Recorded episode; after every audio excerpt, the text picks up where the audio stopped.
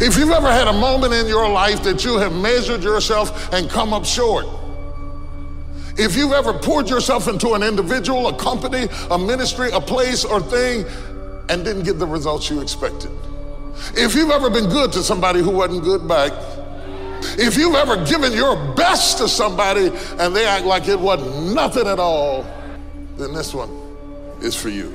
And too many times, I let my disappointments destroy my faith.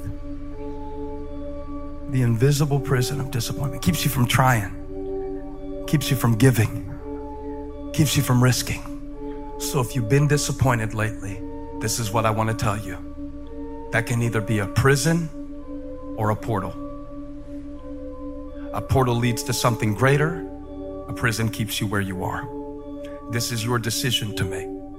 To come out of what you thought God was going to do, what you thought life was going to do, what you thought you were going to be. And that's the prison that keeps you from seeing how far you've actually come.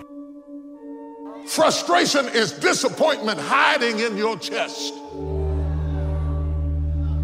screaming out of your belly. And I thought it would be better than this. I thought it would be better. By now, I thought I would be further than this. By now, I thought I would have my life together. By now, I thought I would be married. By now, I thought I would be in college. Frustration comes through what you thought.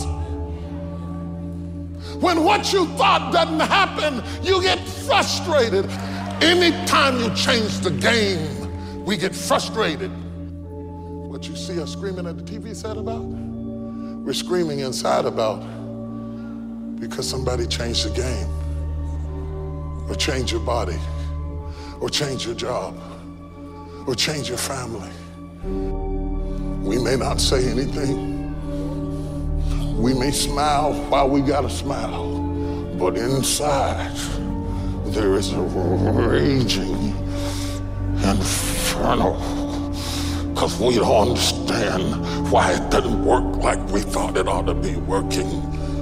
And you are frustrated because you thought that by now you would be further than you are. You thought that at your age you would have more than you do. You thought that at your age you would have proven who you are and what you envisioned for yourself didn't happen and you're angry with yourself. And when you get angry with yourself, you beat yourself. You're angry over what didn't work. You're angry over the reaction you didn't get. You're angry over what didn't happen to you as a child or as a man. And that frustration is driving you wild. The first time we get turned away, we go home. The first person that doesn't like us, the, the first time it gets a little hard, many of us are so quick to see disappointment as a dead end. If there's no room for us through that door, we will climb up. Here's the word of the Lord. If you can't get in, go up. If you can't get through on this level, go up to a higher level. Sometimes the reason God allows you to be restricted is because you're at the wrong level. And sometimes He'll put a disappointment in your life so you have to climb over it. I know some people didn't like you, didn't promote you, didn't endorse you, didn't support you, but get over it. Sometimes life can really hijack your fucking mind. When that happens to you, you're all fucked up. Your goals, your ambitions, everything's out the fucking window. In life, we all go through different things. Sometimes your girlfriend or boyfriend breaks up with you. Guess what?